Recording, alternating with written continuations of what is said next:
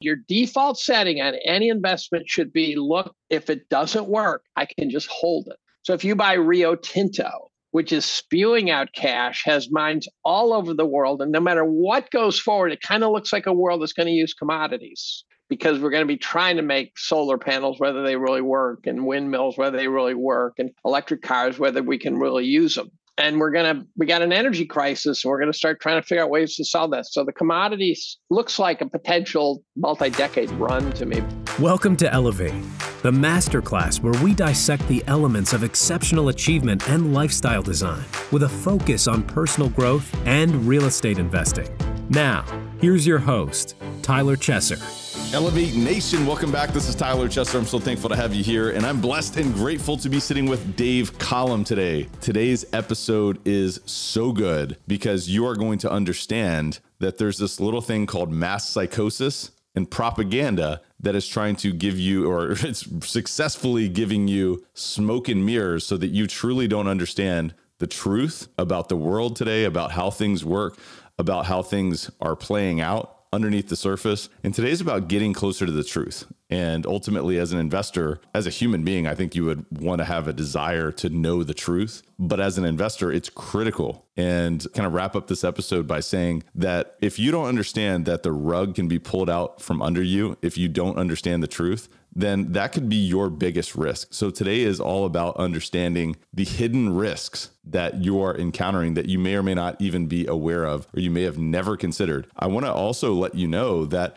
there may be times in this episode today where you feel triggered or offended. By the way, we talked about being unoffendable recently on this podcast. So if you haven't listened to that solo episode, I want to invite you to go ahead and do that immediately because that's going to support you in not only listening to a conversation like today, but across all different things in your life because you know what? I think that is a superpower and I will leave it at that. But today's episode is a game changer. And I want to tell you a little bit about Dave Collum. He is a professor at Cornell University and what I would describe as a leading thinker on markets and the larger world around us. You'll learn more about sort of how he became that and how he's such a dynamic individual. There's also a lot of clues in terms of the way that he learns, the way that he teaches, and the way that he has continued to grow and make sense of the world around us. And I think those are huge takeaways that you're going to get from this episode today. And Elevate Podcast, by the way, is all about mindset, mind expansion, and personal development for high performing real estate investors. I'm your host, Tyler Chesser. I'm a professional real estate investor and entrepreneur. It is my job to decode the stories, habits, and multifaceted expertise of world class investors and other experts to help you elevate your performance and lifestyle.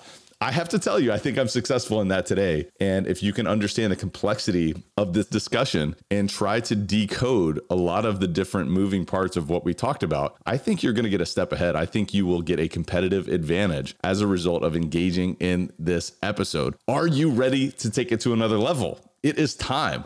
Let's raise the bar today. I want to invite you to pay the fee. The fee is to share this episode with a friend. All you have to do is grab the link, post it on social media, send it in a text message, email, whatever you need to do to pay it forward. I just want to thank you so much for doing that. If you've already done that in the past, thank you so much. It really means the world to me. It means the world to us and our team because we're we're continuing to put our heart and soul into providing massive value for you and to you. And uh, so if you can share this, we would really appreciate that. It's extremely helpful for us. And also give us a rating, review, or subscribe or follow Elevate Podcast, whether you watch our podcasts on YouTube or whether you listen to them on any podcast platform. A rating and review and subscribing those are all very helpful things. And by the way, we're going to continue to bring unbelievable people like Dave Collum on the podcast. We're going to continue to bring tremendous resources for you in the topics of mindset, mind expansion, and personal development for you as a real estate investor. Because you know what? We have tactics, we have strategies, we have tools, tips, and of course, we do talk about that stuff. But it ultimately, it comes down to the way that your mind is interacting with the world around you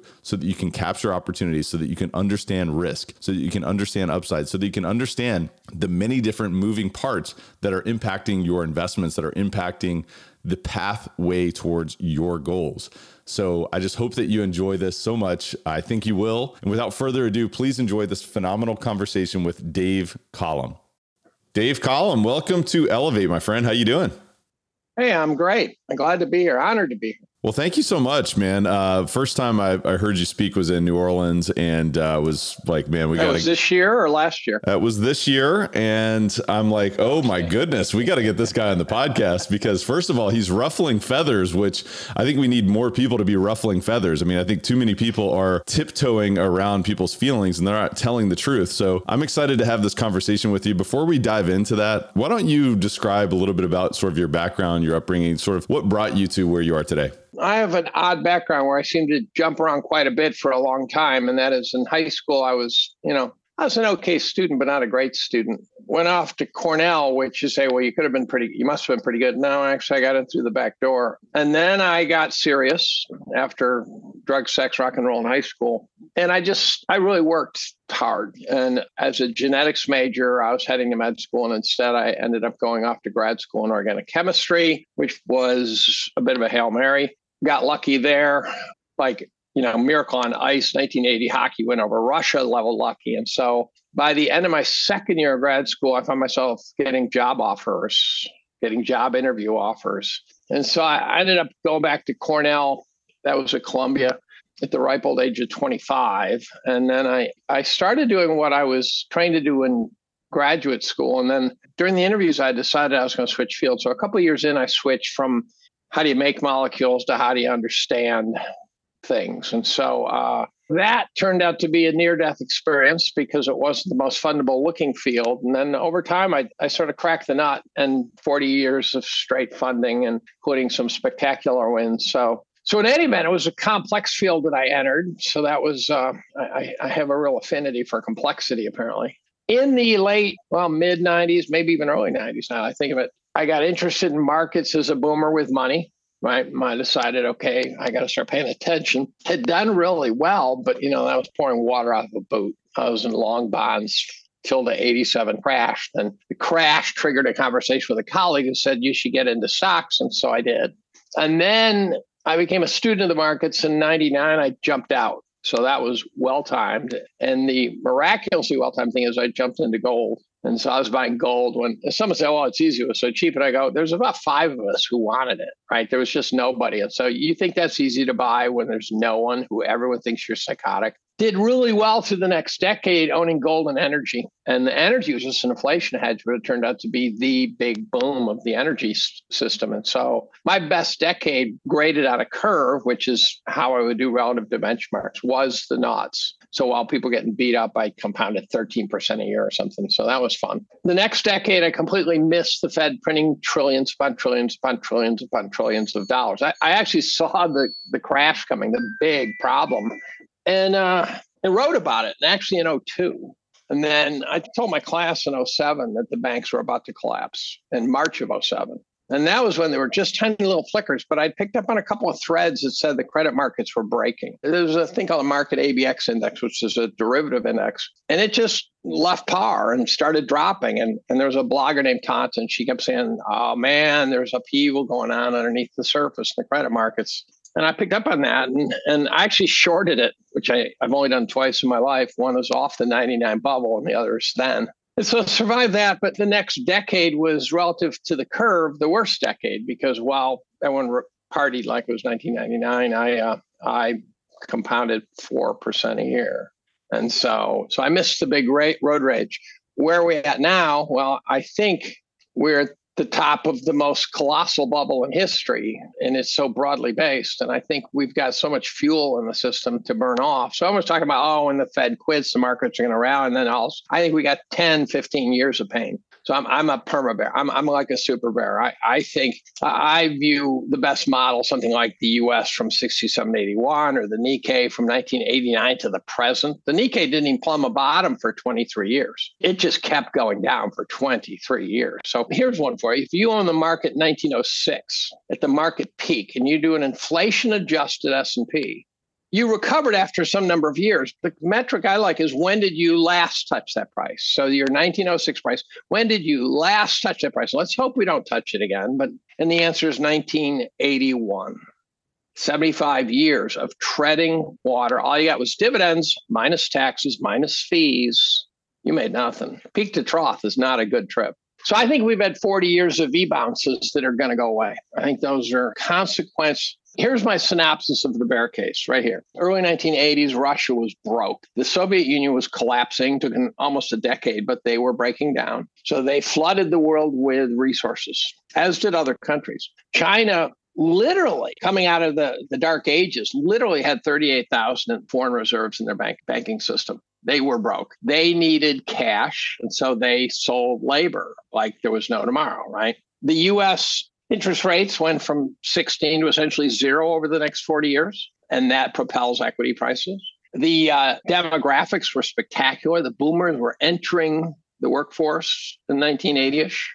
And for the next 40 years, they were running full throttle. And now that demographics has flipped. And so, so the question is how much that's going to repeat? And the answer is none. And I think that the interest rates dropping for 40 straight years, and it's almost linear. I mean, it's, it's a strangely linear thing. It's almost like someone said, look, let's just, just work it. Let's just tick it down steadily. I think that's what allowed ourselves to not only go from super low valuations to super high valuations, which I have at about right now at about 100% overvalued by 25 metrics. It's not a PE ratio thing. 25 metrics, they all point to about 100% overvalued. So we've taken off some of the froth. We got another factor or two to go to get to fair value. So if we damage the system and, and everyone gets really depressed, we blow the system up. We go below fair value, we're going to be cheaper. I think the V bounces were all a consequence of luxurious monetary policy and dropping rates. And, and I think the age of monetary policy may be over. I think the age of V bounces may be over.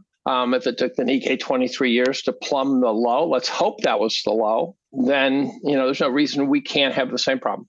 So. Man, there's a lot there, but I have to say, uh, I, I, appreciate your perspective, and, and it's, it is interesting. Just kind of going back to the beginning, it's you, you, went from making molecules to understanding tremendous complexity and making sense of that, and to be able to project where that's going, I think is a super valuable takeaway. But when you think about talking about the age of monetary policy may be over, I mean, one one of the kind of functions of that is you're anticipating what governments may or may not do here over the next 10 to 15 years, or what they, you know, what tools they may or may not have the the leverage to be able to utilize that they did perhaps over the past 20 years. So it sounds like you're making some assumptions there, which is built into that 10 to 15 years of pain. Is that is that fair to say?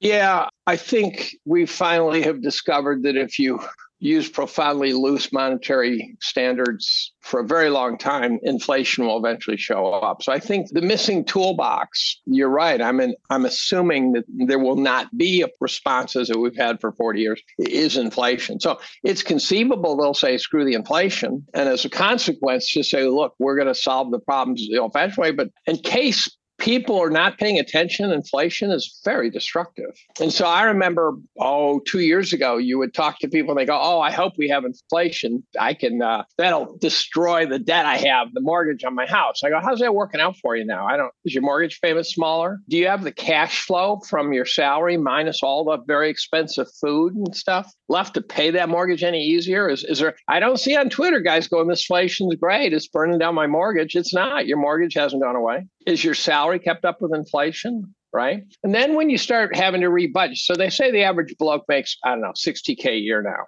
and has $400 in the bank to, to handle a, an appliance that breaks, right? Which is not enough now. So they have to go into debt to do anything. That's the average median person. They just got last year a pay deduction by inflation of but yeah, let's pretend it's eight and a half percent. No one believes those numbers, but let's pretend it's eight and a half. I just asked a contractor if he were bidding a house a year from now, how much would he add to account for rising wages and materials? He said 30%. My brother is an accountant and, and keeps track of everything. He has spreadsheets for everything. I don't know why he's wealthy, but he does. And he said that his year over year food prices went up 41%. I posted that on Twitter. Here's the funny part. I just said my brother's accountant, he manages everything. This is the number he got. So that's not the most exciting tweet. You know Twitter? Are you on Twitter? I don't even know. You should reach out to me and tell me where. At the Tyler Chesser, we should definitely connect there. I've okay. I've been taking a look at your Twitter, and it's definitely worth taking a look at. So we'll we'll put a link in the show notes as where the listeners can find you there as well. So I got 17,000 likes. You know, somehow that hit a nerve, right? That was a, a dry tweet. And I asked Jimmy Iorio, who is in New Orleans, as you recall, he says his restaurant's about 25%. So there's a conservative number. So let's assume the average bloke is lost 10% due to inflation. That's a pay cut of $6,000. So you can't pay fewer taxes. you still got to eat. You still got to pay your energy bill. What part of your world are you going to take that 6K from? Right. Can I make a quick comment on that? Because yeah. what you're talking about is, like, well, yeah, the CPI says 8.1 or whatever. Yeah, but this kind of goes back to, well, it actually goes to a, a, a, future comment that I wanted to touch on with you is just the fakeness of everything out there. The reporting of this data is so manipulated. And so, to your point, you know, a lot of people would say that inflation is probably more like 15 to 20% when you bake in right. all of these different factors. And so, being aware of that is a critical function because if you just look at things at face value, you are totally totally misled everywhere you look. Well, so the inflation numbers started getting faked. They say it goes back to Johnson when someone came in with numbers in, like he threw them literally in his face and said, "Give me better ones," right? And so then along comes the Boskin Commission, who might have had their hearts in the right place, but they said, well, we're not accounting for all the cool things. Like, for example, you know, I think cars are better. Uh, not just they have more bells and whistles, but I think they are better, right? You know, they don't rust out like they used to and things like that. So there's something about now, there's a hidden inflation which don't accounts for. One is uh, that hidden inflation is the rate of depreciation. So forget the cars for the time being. You buy a blender in 1940, it's still running. You buy a blender in 1990, it's gone. And you can make arguments that depreciation rates are as much as 20 fold. On a cost per use basis, there's a massive hidden inflation there. So your house used to be filled with wealth, right? Appliances that made your life better for many, many years. Now it's filled with crap. It's a drag on you, right? Your microwave's going to go. You're going to lose appliances. I, I lost several this year. And so there's that hidden inflation. The other thing that's funny, and I've never seen anyone talk about this, there's two adjustments that the Fed does. They sound absurd. One is they adjust hedonically, which the origin of that word is pleasure. So I some economist was having fun that day when they named it that. But they hedonically adjusted because they say, well, the new blender is actually cheaper because it has more buttons, right? That's the part that's insincere, right? Because more buttons, but a plastic piece of crap. But they hedonically adjusted, you know, intermittent windshield wipers is a common citation. You didn't have those before. The car is better. You had a better radio, maybe, you know, that sort of thing. But there's another thing called substitution where they say, well, when inflation shows up and the price of beef goes up, you'll switch to chicken. You know, okay, so at some point if it gets real expensive, I want worms and grubs and rodents, what that becomes free, right? But here's the funny thing. Let's say the price of beef is twice as much as the price of chicken. The free market is saying it is twice as better. So it should be hedonically adjusted back. And so the hedonics and substitution ought to precisely cancel at some level. Hedonics should cancel substitution. Substitution should not exist. So I think one of the big purposes of this conversation with you is honestly is getting to the truth and making sense of reality because there's smoke and mirrors left and right. But I do want to go back to your comments regarding where you seeing sort of this bubble. You mentioned the most colossal bubble in history is where we're at, the top of that bubble. Currently, you're projecting 10 to 15 years of pain. And you're also saying that you believe in general assets across the board are 100% overvalued. So talk to me a little bit more in depth about what you're actually projecting here for the next 10 to 15 years and how does that impact folks that are looking to protect wealth and somehow grow in this type of endeavor or in this type of circumstances? Well, it might actually be a function of, of demographics, where in the sense that the boomers sort of drove the bubble up with their investing, now they're going to drive the bubble back down due to the fact that they're producing nothing and drawing. So we're about to face an economy where fewer people are providing goods and services to more people. And that's not a good situation. There are claims out there by demographic legends that the world is actually about to face a demographic collapse not just a small drift, a, a, collapse. And one day I was listening to an Elon Musk interview. So I read a whole book on that. I was listening to Elon Musk and they were joking around. And, and someone said, What's the most important problem mankind faces right now? And he says, Oh, population collapse. And they started laughing at him. They thought he was joking. He said, No, I'm not just talking drop. He said collapse. You look at the replacement rate in the US, it's like 1.7. Replacements 2.2. China's like 1.3 or 1.4. You know, all over the world, the replacement rates are all wrong. And one thing about demographics is they're already born. We kind of know what's coming. You can't create 20 year olds out of whole cloth.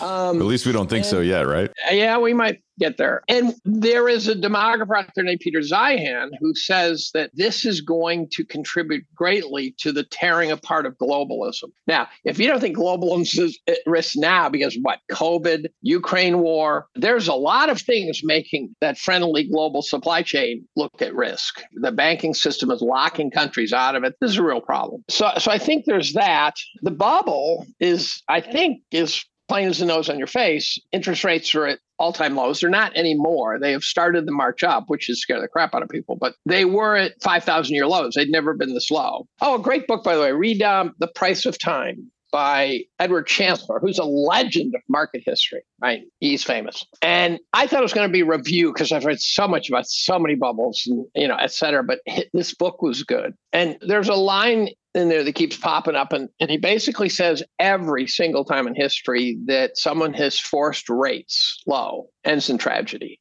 Every single one. Now, tell me we haven't forced rates low for a very long time. And so Chancellor believes that history shows that without fail, this will end in tragedy. And, and, he then tells some very, very entertaining stories about history of markets too. So it's not just tulip bubbles.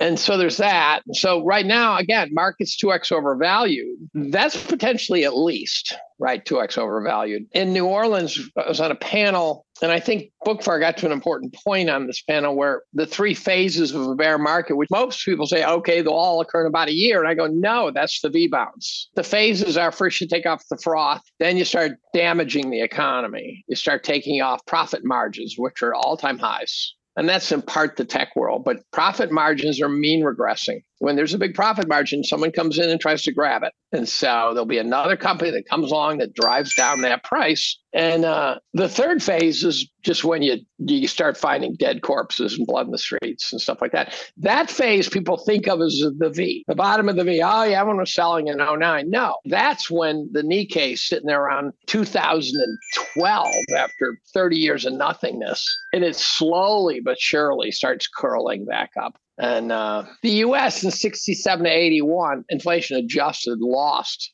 75%. You not only lost 75%, you spent 14 years losing it. Time is your enemy. That's why Chancellor's price of time title is important. He's talking about time as the variable. Many people don't include time because V bounces. Time's not an issue. Okay, it's the price. It goes down two years later, it went where it went, but time is not a big parameter. Now, I will give you a time argument that people are missing. I had colleagues in my office when it was tanking earlier in the year saying, Oh, you know, what, what's happening? And what do I do? I said, Look, here's the deal. If I told you a year and a half ago you were not going to make any money for a year and a half, would you have shit your pants? And they go, No. And I go, Well, that's what you just did. But the other message is we burned off literally a year and a half of froth. One could argue the froth goes back five or six. One can argue then the damage really starts. And so, yes, well, that's just the froth. I make the case, I think it's a compelling case. If you look at price, if you look at valuation metrics, valuation left historical fair value. It sort of lifted off all the historical metrics. It's always a price over some metric that ought to follow price GDP, earnings, revenue, you name it, whatever. All the metrics show that price to whatever left orbit in 1994. We have been hovering above fair value, varying degrees of, of bubble down to some regression, but above fair value, with the exception of about one month since 1994. Oh, that would be the bottom of 0809. It spent about a month below fair value. I had dinner with Spitznagel. He said that's exactly right. Grantham is out there talking about it, saying, yeah, we were slightly below fair value for a very brief time in 09, spring of 09. And then the artificially low interest rate environment was then prolonged for trillions, years and years. Trillions and trillions. And somehow, if you think, given the 5,000 year history of capitalism, if you think you can create money from thin air, and not pay a price for that. You got to read some more books. You got to you got to dig in. So, what type of tragedy are you actually projecting? I mean, over five to six years, the froth being sort of taken out of the environment. What happens thereafter? Well, so Powell has promised to hurt us. So the guys who think Powell's going to pivot, I think if they're listening to everything he says, they're not paying attention because because he's saying we're not even thinking about stopping. He says it's going to cause pain. Don't hear Fed chairman say pain very often, right? But in fairness, um, at one point he said, I'm not thinking about thinking about raising interest rates, which was about two years ago. Right, right, because he wasn't. That's the problem. They should have been trying to tick the rates back up over the last eight years. Yellen blew it. Bernanke blew it. They had opportunities where the economy maybe wasn't in perfect shape, it was sluggish, but they could have grabbed some of that back. They chose to just say, oh no, let's wait and see. And they just, they let the fuel and the bomb build up. And so I think there's so much unspent fuel. And so you'll see. So we're not even close. We're seeing a little bit of the beginning of the problem. Like, for example, when the shit hits the fan, you start th- seeing things like the FTX collapse. And the FTX, by the way, is I think a geopolitical story, not a financial story, not a Bitcoin story. And and it turns out that Cohodes, who's a pretty good friend, pointed out that there's a bank that has been funding all these crypto operations, which are what, $2 trillion, right?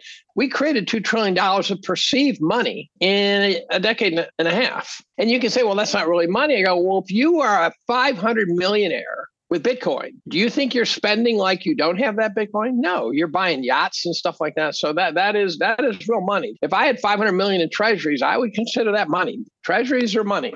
So what happens? Well, FTX blows up, and behind the scenes, it turns out bank with uh, something like 14 billion in assets and a trillion in liabilities out there, and it's crashing right now. I think it's called Starlight or something. And remember, the long-term capital management blew up when a Russian bond default occurred. So some butterfly can flap its wings on the other side of the world and cause problems, right? It's an emergent system at that point. So we don't know what's going to happen. Now, there will be Enrons and Tycos and Madoffs. They will all start showing up because, as you said, this sort of economy that's not based on stuff. I'm not going to pick on you, but how many podcasters can the world support? Right. And and you're all battling for eyeballs. And I give you credit for filling a void that was previously filled by media mega companies and they've completely failed. And so the podcasters have jumped in and said, we will provide a better product. But I'm not sure how big that universe is. And so I think there's going to be a washout of podcasters. I don't think you all can make money podcasting. I've never asked anyone to tell me really how they make money, but I talked to one who I know well at New Orleans. He said he's think he's hoping to clear two million this year. And I'm going, where in this system, you know, and then there's companies like Facebook and Twitter and stuff. And these are not General Motors and Ford Motor and, and US Steel and, and Alcoa. And uh, there's something translucent about them. There's something non-wealthy about them. They serve a purpose. In other words, you're just seeing a tremendous amount of fat or non-productive or non-value generating yeah. activity yeah. in the environment yeah. that will be washed out. Yeah, and, and something like Amazon, I see the purpose of it. Amazon is not a pioneering company. And you go, how can you say that? Well, it turns out that the Sears Roebuck catalog was the prototype. And if you go back to the turn of the century, people were buying their stuff, country stores, buying bags of flour and taking nails out of a barrel. And the Sears Roebuck catalog comes, and all of a sudden you can order from across the country, and they will ship on a train, you know, ten thousand items. And and that was Amazon. Amazon is bigger and it's faster, but Sears was was profound. And there's a great book by Robert Gordon, and I can't remember the exact title, but it's something about the creation and destruction of wealth. It's it's, it's one of these uh, sort of. I occasionally read a book where it changes my worldview, not just fills in details. That Robert Gordon's did that. The other one that did that was um, a book I read this year called The True Believer by Eric Hoffer, which is about mass movements. And if, if you had noticed, the world is filled with mass movements right now. And Hoffer wrote this in 53. It's a very short book. It's a very easy read and you're reading it and you're going, there it is right there. There's one right there. You're just all of a sudden, it's like someone wrote about, you know, the um, invasion of the body snatchers. You're going, oh, there's another right there. Oh my God, he's possessed, right? It changed my worldview of what I was seeing. Well, put links in the show notes of those books, and I'm going to check those out myself as well. And in addition to the Price of Time book that you mentioned earlier. But actually, that brings up a, a, a topic that I did want to discuss with you. And it's something that I've been observing over the past few years. And I think anybody who wants to get to truth has been observing this as well. And it's really propaganda. And frankly, oh, what, what, what I believe is mass psychosis. And I think if you look around and if you get out of the the fog or you're you're a fish and you're in water and you realize that you're actually in water, there is a tremendous amount of mass psychosis going on. And it comes back to the political climate, the geopolitical stuff. It goes back to the economic landscape that we find ourselves in and so, some of these projections that you're speaking to. But talk to me a little bit about that. And also, how do you sort of get out of this mass psychosis and understand what's being done to you because there's fake information all around you. There's fake news, Everywhere. fake teachers, fake whatever. I mean, everything. And fake money. I mean, frankly, remaining or gaining a critical thinker mindset as a result of that. I mean, do you have any comments on that? Yeah, I, have obsessed over it actually. And so one of the things I did is I started reading about propaganda. So I went back and read Edward Bernays' 1926 treatise on propaganda. He basically propaganda's been around since civilization, but Bernays kind of codified the thing, or in some way he uh, he laid it all out and told about how you sell cigarettes to women and things like that. How do you how do you do it? He kept mentioning that politicians had not yet figured this out. I'm going, well, they caught up. They, they figured that one out. I read some of Hannah Arendt's work. She writes about totalitarianism with a heavy emphasis on the Holocaust, and um, it's tough reading. I don't recommend Hannah Arendt's book. To, you got you got to be committed to get through an Arendt book. With the birth of the internet, which I always been saying for a very long time, it's democracy's greatest hope and worst enemy. I sincerely fear that that we lost that and that the internet now is that the bad guys have figured out how to use the internet. And, and it showed up in COVID, for example. So the COVID story, you might have listeners who don't believe this, but the COVID story is a big scam. People did die. There's no question it's a serious problem. But they did stuff that's surfacing now that, that shows you how bad these people are, how bad Fauci is. Fauci, I call Fauci a mass murderer, not metaphorically. I call him a mass murderer, not from what he did during COVID, which I would add that but through his entire 30 year life, I think he got many thousands of deaths. And you want to read about that, read The Real Anthony Fauci by Kennedy, who's been bird dogging him for 30 years. And it's a horror story. And so now what's appalling is that they've been caught with their narrative being baloney. The Pfizer CEO one day admitted that the vaccine, he said, doesn't work very well, if at all. And then he hastened to add, he said, but the booster will work. And I go, no, it won't. You know it won't. So we got taken. And what did they do? They've doubled down. So there's nothing that will stop these guys short of,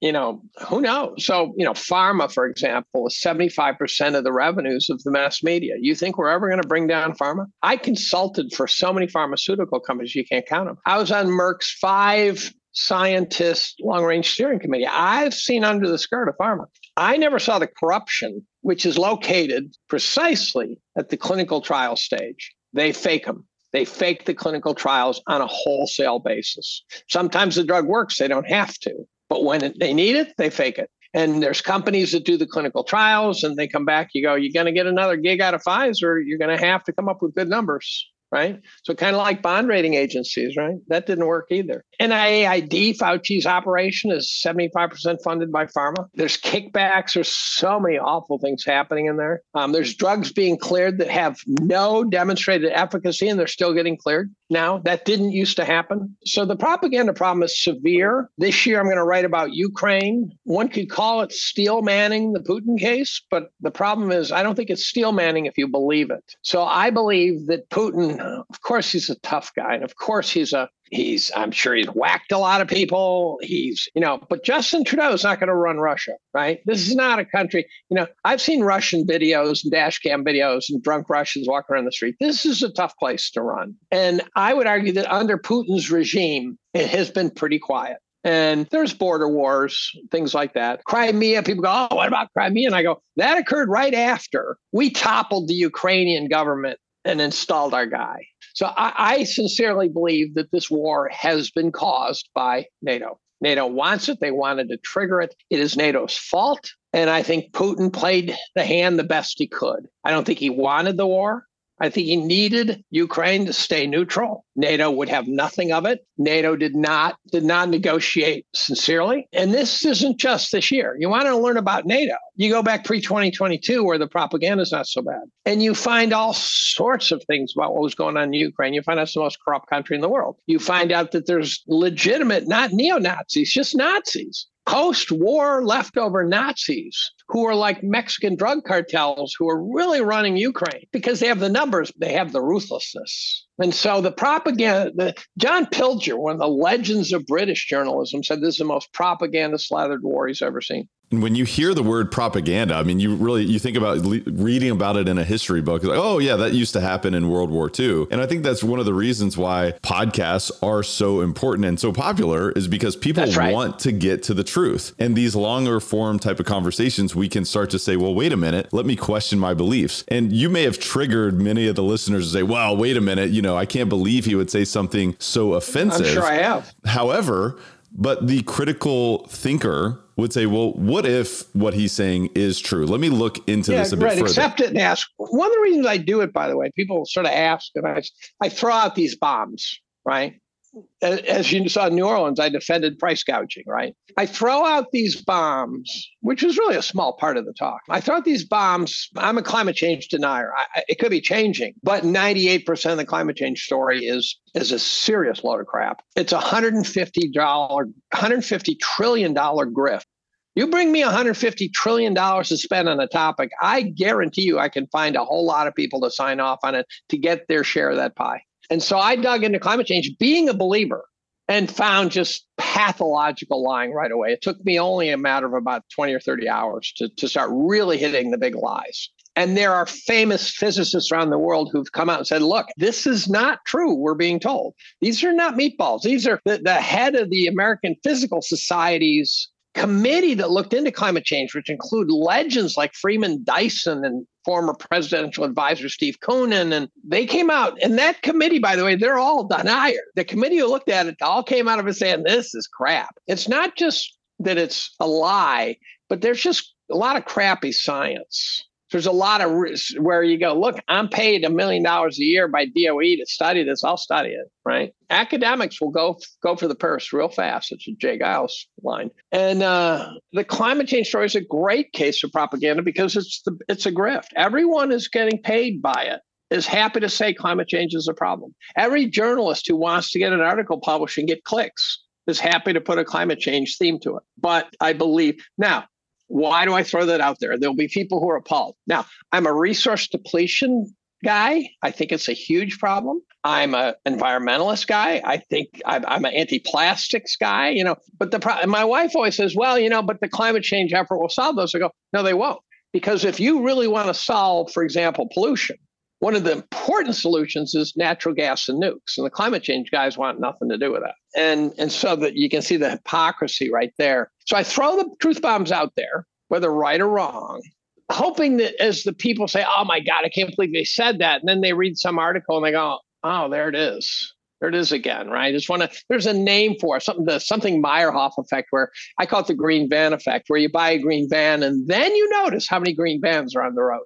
It, your your brain is primed, and so people who hear the preposterous things that I say will start to notice that what they're being told. So my wife has had this slow awakening where at first she thought I was just nuts, and now what? Sometimes she sort of slides back, and I go, "But what about this?" She goes, "Yeah, you're right." I think at the end of the day, it's critical for human beings to get to the truth and understand the truth. And that today's world, again, smoke and mirrors everywhere, everywhere you and look. The censorship. Yes. The censorship oppressive censorship. And here's a great example of where the, you know, when Bilbo goes to hand Frodo the ring and as Frodo starts to take it, Bilbo's eyes go, looks really creepy, right? Once in a while you see that. It's what the, actually the guy named the phrase deep state peter dale scott talks about sort of the negative imprint there where you you once in a while the system sort of flashes open and shows you something and the trucker story was a good example so the trucker was the most benign heartfelt heartwarming protest in history, right? These guys were up there and these these hockey moms and dads, and they were having a grand old time. They were not happy with what they were doing, but they were cleaning the streets. There was no violence, there was no beatings, there was no nothing, no fires, no anything.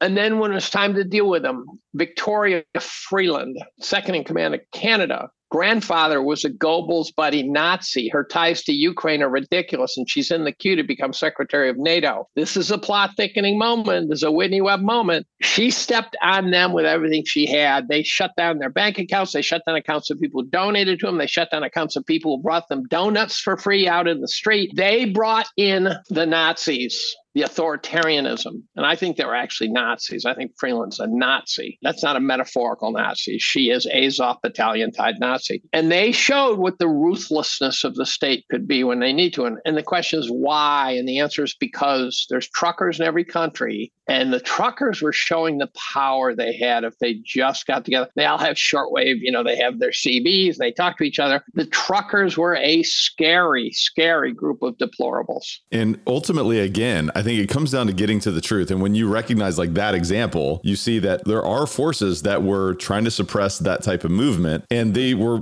pretty successful. And it, you know, in some ways, that's very, you know, scary and, and alarming for many people. But I think ultimately it comes down to getting to the truth. What is actually being being done right now? What forces are against you, or what other sort of undercurrents are at play here rather than what you see at surface level. So I think getting to the truth is like, well, how how can people do that better? How can they get a more accurate frame of the world? And what tactics? I mean, you talked about reading books and some specifics in terms of those books that helped you gain more perspective on propaganda and so forth. But is there anything else that you might point to? Well, over time, and years and years ago, let me finish the trucker story. Why, why didn't Canada just say, okay, you don't have to get the vaccine. right? That would have been an easy solution. The answer is because they couldn't afford to give them the win.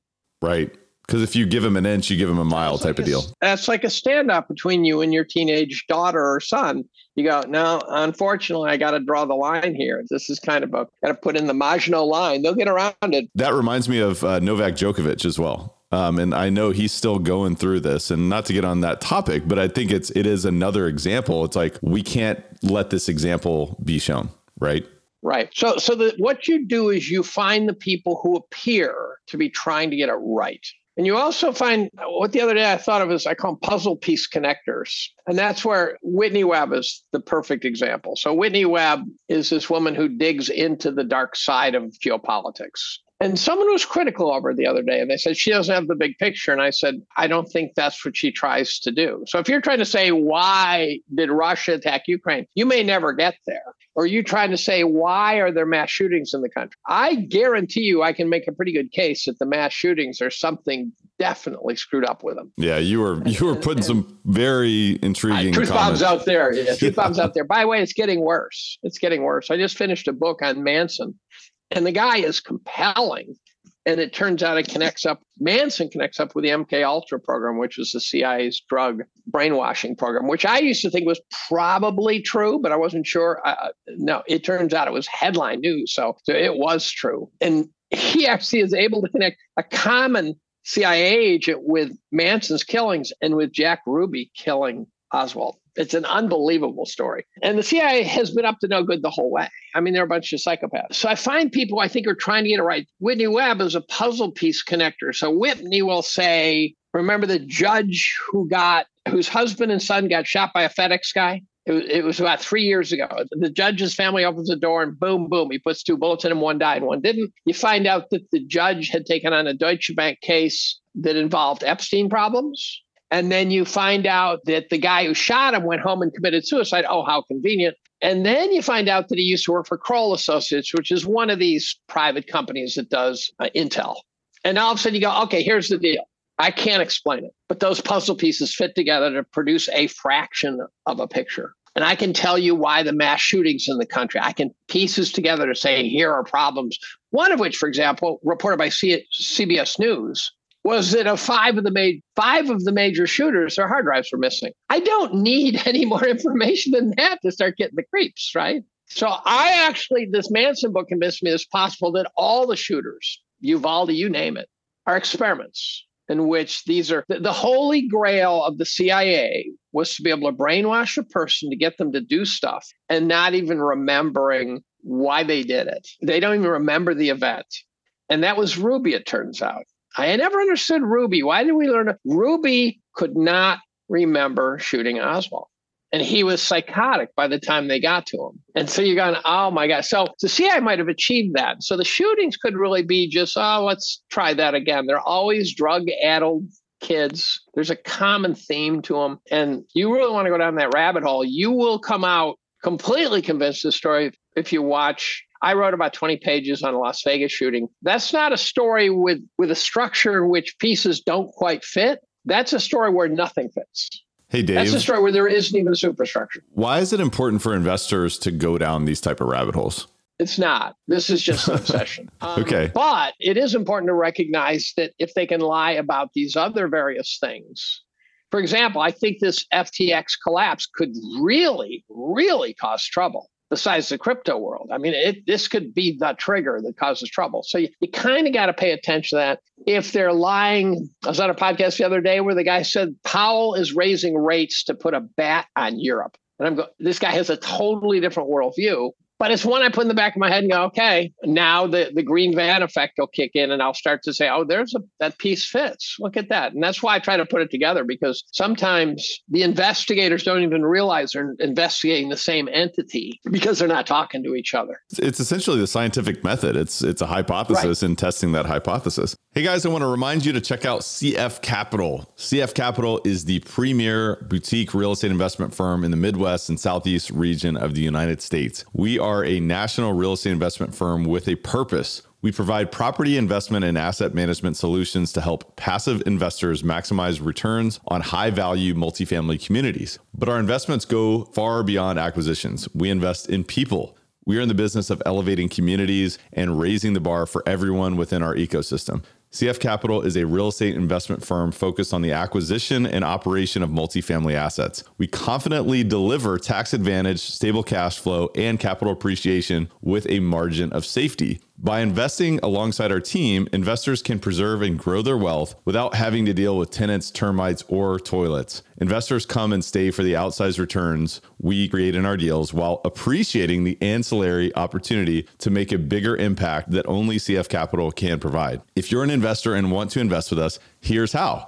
Learn more about CF Capital at cfcapllc.com or by simply clicking the link in the show notes of this episode. We will see you on the inside of this powerful community. So let's elevate communities together. Talk to me about the upside of the next 10 to 15 years. I mean, if we're talking about 10 to 15 years of pain, there could be tremendous upside as well if you know where to look as an investor. I mean, any thoughts there?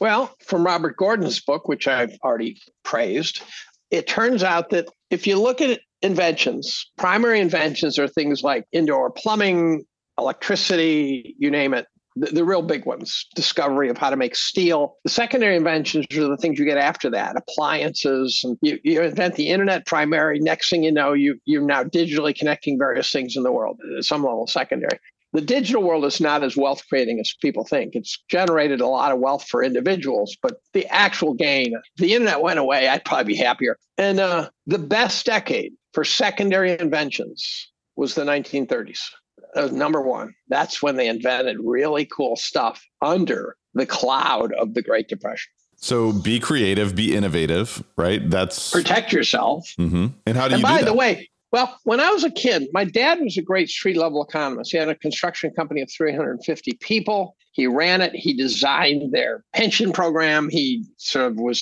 first hands on figuring out the healthcare problems, you know, things like that, dealing with other contractors. So we had great dinner conversations. One day we were chatting, and I said to him, triggered by something, I said, So if you bought real estate in the Great Depression, you could get rich. And he said, Yes. Now, this is a pretty good insight for a 15 year old or whatever I was. And that stuck, right? That's one of those conversations that followed me my whole life. And, and then as I started studying markets, I realized you have to have money at the. So his response to me was, Yes, but no one had any money. So I realized you have to have money at the bottom. And then I realized you have to therefore have money at the top. And then I realized is you can't ride those assets all the way down to the bottom because you won't have the buying capabilities unless you happen to be BlackRock and you can take huge swaths of free money and buy shit. Right. But otherwise, the, the common man, the forgotten man, cannot buy the bottom because the trip down burnt them so badly. So you have got to get out and the getting out part for me was what caused the decade of mediocrity of the of the teens because by historical metrics the 0809 correction was by no means finished what was not anywhere in the history books was 30 trillion dollars of, of support and I don't know anyone who predicted it. I know people claim they did because they said they'll do anything they have to. I go, you didn't say 30 trillion, dude, right? 30 billion to bear up Bear Stearns was a good example. Anything you have to, which was breathtaking at the time. Now it seems trivial. And so somehow you have to show this great patience to not grab every last penny, to invest using absolute metrics. So, for example, I did buy some equities in 2020. These are companies with, let's use my least favorite indicator, PE, with PE single digits, cash on the balance sheet dividends between 5 and 10%. I don't know why they're sitting out there. I might be getting duped. I started buying energy and I've got a tweet showing it. I've got a tweet from that moment where Howard Lindzen says, What's your single best idea right now? And it was back in 2020. And, and I said, ExxonMobil. And some guy sent me that tweet and said, You made me a lot of money from that tweet. So I, if that was a big secular bottom, I called it. Now, I didn't size it. I don't do a Stan Druckenmiller all in 200%, blah, blah, blah. I edge in because I just don't trust myself to be right. So, how are you positioning your portfolio to, to consider that five to six years of froth is potentially going to be burning off? And then perhaps we're going to hit the bottom at some point within this 10 to 15 years so that you are positioned to take advantage of those opportunities? Well, first and foremost, you got to realize that a, a, cheap asset can become half as cheap. As Einhorn said, I was at a dinner one time in like January with a bunch of hedge fund founders. I was the only guy who didn't have a hedge fund. I might have been the only guy at the table wasn't a billionaire. There were sports team owners there, and about eight of us. Einhorn got mad which is rare, at a tech bowl. He's just sitting there listening to this guy spout off about profit margins, this, that. And Einhorn prices, he says, You have no idea what it's like to ride a position down 95%. And he says, You know what a 95% correction is? He says, A 95% correction is a 90% correction that then gets cut in half. And, and that's true. And so if you think it's going to go down 50 and you buy it and it goes down 80, you just lost all your money. You do the math on that, you got clobbered. Don't so catch you a really, falling knife. Michael Burry has a great statement. He said, Your default setting on any investment should be look, if it doesn't work, I can just hold it. So if you buy Rio Tinto, which is spewing out cash, has mines all over the world, and no matter what goes forward, it kind of looks like a world that's going to use commodities because we're going to be trying to make solar panels whether they really work and windmills whether they really work and electric cars whether we can really use them and we're to we got an energy crisis and we're to start trying to figure out ways to solve that. So the commodities looks like a potential multi-decade run to me because they, they are at the peak of of the commodities like the energy in 16 i think it was. Energy was 16% of the s&p in 2020 when i started buying it they booted exxon out of the dow. I go oh that's a bottom call. They replaced with salesforce.com which I had to look up to see what they did. And then Jesse Felder says the S&P was 16% energy in 2016, it's now 2%. That's a bottom call. When the industry that runs the entire globe is 2% of the S&P, that's a good idea. I bought tobacco right before they lost that 140 something million dollar billion dollar lawsuit. And I'm going, what am I missing? What am I missing? I can't figure out why it's PE ratio of six, dividend yields of 12. What am I missing? They're about to lose a lawsuit. They go bankrupt. They're not going to pay it off. So they can't let them go bankrupt. And then I read this three or four paragraph article that said if they lose the lawsuit, they'll have to raise cigarettes 50 cents a pack and pay it off over the next 20 years. I go, it's a tax. It's a tax. And I bought a bunch and put a couple kids through college. Well, nobody can predict the future, but you can certainly read the tea leaves and make predictions. Well, if you buy are... cheap, right? If someone offers you a brand new Toyota Camry for 20,000, you might not know how you're going to sell it, but your worst case scenario is you drive it. And, you know, the the strategy of just be prepared to hold and I think that's super right. relevant for real estate investors. I wouldn't, I wouldn't, do that for Facebook. Right. I think real estate, though, I, there are a lot of real estate guys in New Orleans. I, did you see those two kids? I did, man. It was like, are, are you are kidding? they legit? Are they legit? I don't know. I, I was thinking the same thing. For the for the listeners, there's a kid who's 12 and 15 whose father said, "I did not bankroll them. They mowed lawns. They did this. They did that." And then I was talking to the kids. The older one's worth 1.6 million. The younger one's worth 600,000. And I'm going, oh, there's something wrong with this story. I mean, I'll give them the benefit of the doubt to say, you know what, you can be creative and you find a seller who's got a motivation and you're kind of working through it. You can't even go to a bank at that age. So there's just something. They're getting maybe seller financing, but what kind of seller is doing the financing for a 14 year old? Who knows? I mean, I, anything is possible. It was an amazing. I know, I know. And I talked, I said, first and foremost, don't bother to go to college. Right. Don't waste your time. More important than the money is don't waste your time. Coming from a Cornell, you know, you're printing professor. too much money. you're printing too much money. I, who is it? Someone told a story about a guy who sat in the back of a class he was teaching. Famous guy was teaching this adjunct course at a school. The guy sat in the back and said nothing. And then the last day class at me, he raised his hand, and, and the, the teacher's thinking, "Oh, here it comes. This is going to be a doozy." The kid says, "I'm running a company out of my dorm. I've got a 1.5 million cash flow." And I've got a girlfriend who's kind of nagging me saying I don't spend enough time with her. I don't take time to visit with her family. And he said, get rid of her. Just get rid of her. There's more girlfriends. You will not find companies like that very easily. Get rid of her. And so, so I think you have to be patient. I really do think if you wouldn't hold it just for the, so Einhorn did a, an interesting interview the other day, and I couldn't tell whether he's being sort of facetious. It was a Bloomberg interview, and he said, "You know, there are companies out there you can buy with PEs of five and huge cash flows. The age of value investing is dead. There's no one wants to buy those." But I also know he's smart enough to realize that if you just buy those and own them, Buffett style, that's a great buy. Who cares what happens to the price if that company is putting out 20% a year? Get back to the you fundamentals. Will. You will be paid. Mm-hmm. And so I'm not going to buy real estate now because I think BlackRock at some point soon is going to start liquidating their portfolios. And what does it start? Who's the Barry, Barry, Barry something or other? Sternlicht. Yeah, I think his stuff. And I think uh, Zell is totally down on real estate now. So I think real estate's going to have its problems, but at least it's a productive cash flow asset. But I do think there's going to be some unleveraging in that world. Yeah, if you don't have a market advantage, it can be a very challenging time. And I, I believe it is a very challenging time. But for folks who are professional, have been in the business for decades, I mean, obviously there can they know be what they're doing. tremendous opportunity. But at the end of the day, like you said, it, it is about getting back to the fundamentals because all this irrational exuberance that's been uh, just a function of the marketplace to such a high regard, I think is is finally getting washed out. And hopefully we'll see more of that get washed out. But but Dave, uh, I want to be respectful of your time. I want to transition uh, this conversation just a bit and uh, just kind of wrap up with our rapid fire section of the podcast. We call it the rare air it. questionnaire. Uh, it is all about being uncommon. I think your perspective is tremendously uncommon, unfortunately, but I'm excited that we're able to kind of spread that message a bit further so that people can question what they are seeing uh, across the landscape, whether it's politics, whether it's news, history, economics, and how they're reading things and how they're getting the truth. Uh, actually, a few questions here for you, just quickly. Uh, you've already mentioned a handful of books. Obviously, you're a huge reader, which is something that I think is a clue Audiobooks. for the Audiobooks. listeners.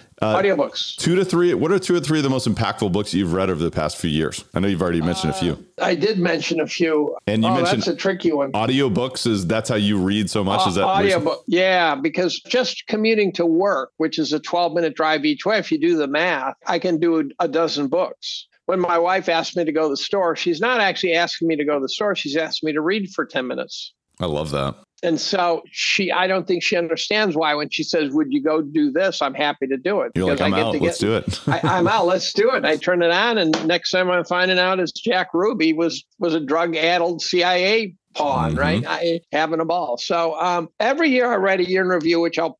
I'm not saying it to plug it, but the last chapter is a list of books, and I critique the books I've read. And so if I, I guess I could put together uh, a document that has 12 years of book critiques. I try to pick them carefully. Thoreau said, you know, read the good ones because you don't have time to read them all. right. And so the Manson book I wouldn't have read. It's too quirky sounding. Charles Manson, CIA. Why would I read that? Although I love conspiracy theories because I believe men and women of wealth and power conspire. And as a, a viral tweet, I said, look, I'm a conspiracy theorist. I think men and women of wealth and power conspire. I said, if you don't, you're what is referred to as an idiot. I said, and if you do, but you won't say anything, you're what refer to as a coward. So I think we should all be conspiracy theorists. We should wear it as a badge of honor because it's a way to shut down free speech by using that term pejoratively. And when someone calls me a conspiracy theorist, I said, Yeah, you're an asshole. I am, and you're an asshole, right? I just have no tolerance for that. And I will stop conversation cold and challenge them and say, Why did you just say that? Why do people have to say, Well, I'm not a conspiracy theorist? Of course you are. If you're about to say something offbeat, you're a conspiracy theorist. And um, by the way, the whole term was invented by the CIA in 1967 to shut down Kennedy assassination stories. There's a weird one. There's a bit of a paradox. And maybe you could share with me that list uh, after Oh, the I'm happy to. and I'll Happy put that in. Uh, put a link in my the show pin, notes. my my pinned tweet is my year in review, and it's I write it every year.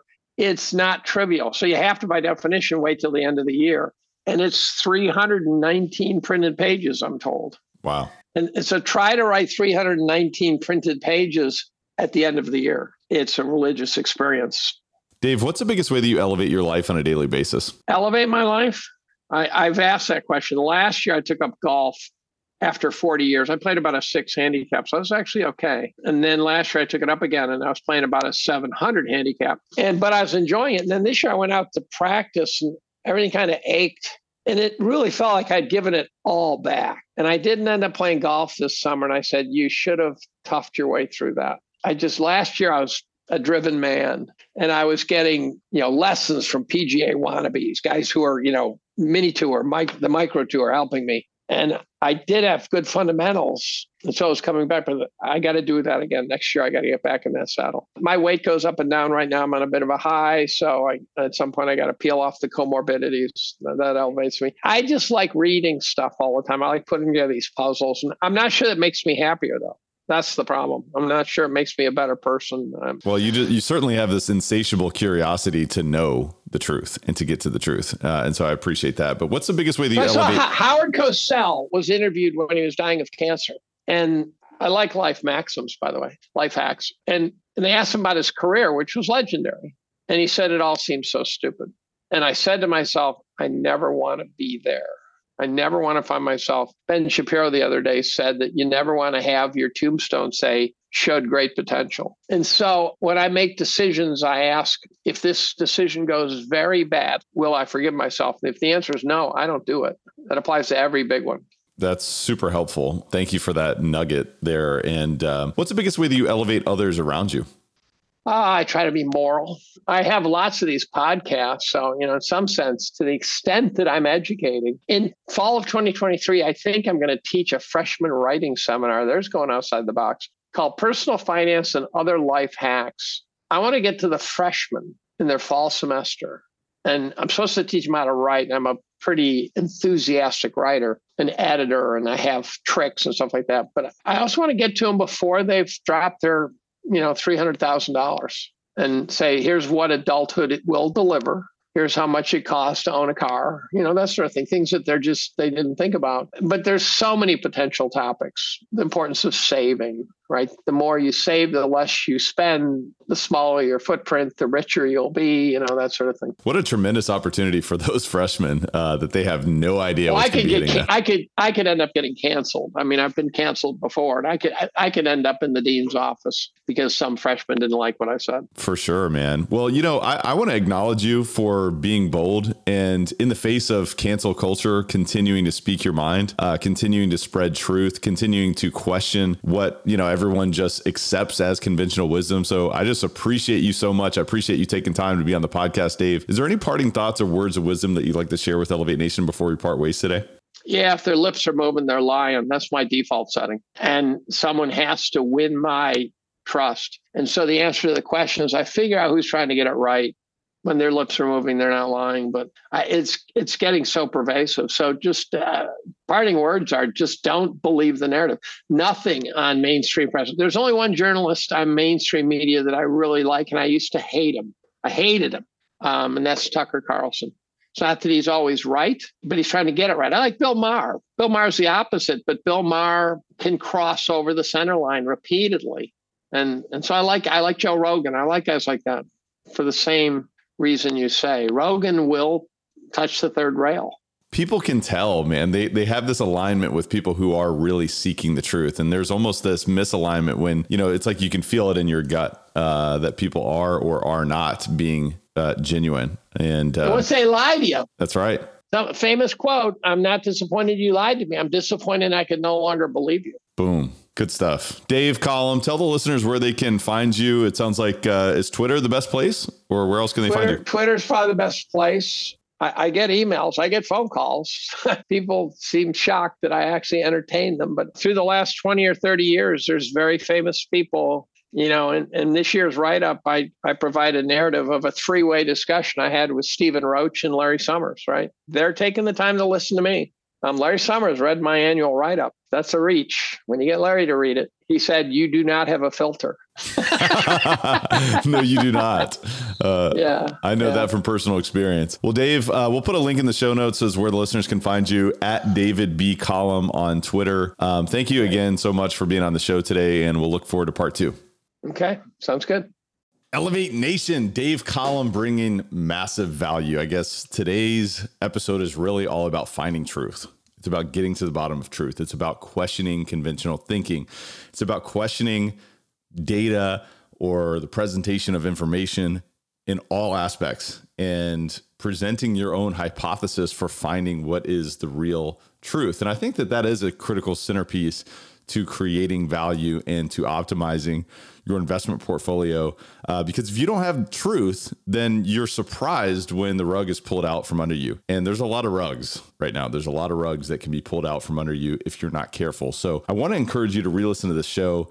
There's tremendous tremendous value in this conversation. Even if you felt, by the way, if you felt triggered or offended, then maybe question where that came from and open your mind to an alternative way of thinking because that is a superpower. It is a superpower to recognize that perhaps you have been engineered by the media, by institutions, by public figures, so on and so forth. It is possible that that is manifest or has manifested within your perspective, within your mindset. Today's episode is about questioning those thought processes and rewiring your brain. And by the way, expanding your brain to consider what else could be true. And how does that impact your decision making how does that impact your portfolio? And so i just hope that you found tremendous value in this episode and being exposed to a guy like dave collum and uh, i want to encourage you to re-listen to the show and discuss with a friend what was it that you took away? What are your top one two or three takeaways? It could have been specific tactics it could have been specific advice specific perspectives that he shared or it could have been things that you read between the lines what did Dave not say? Or what was Dave actually saying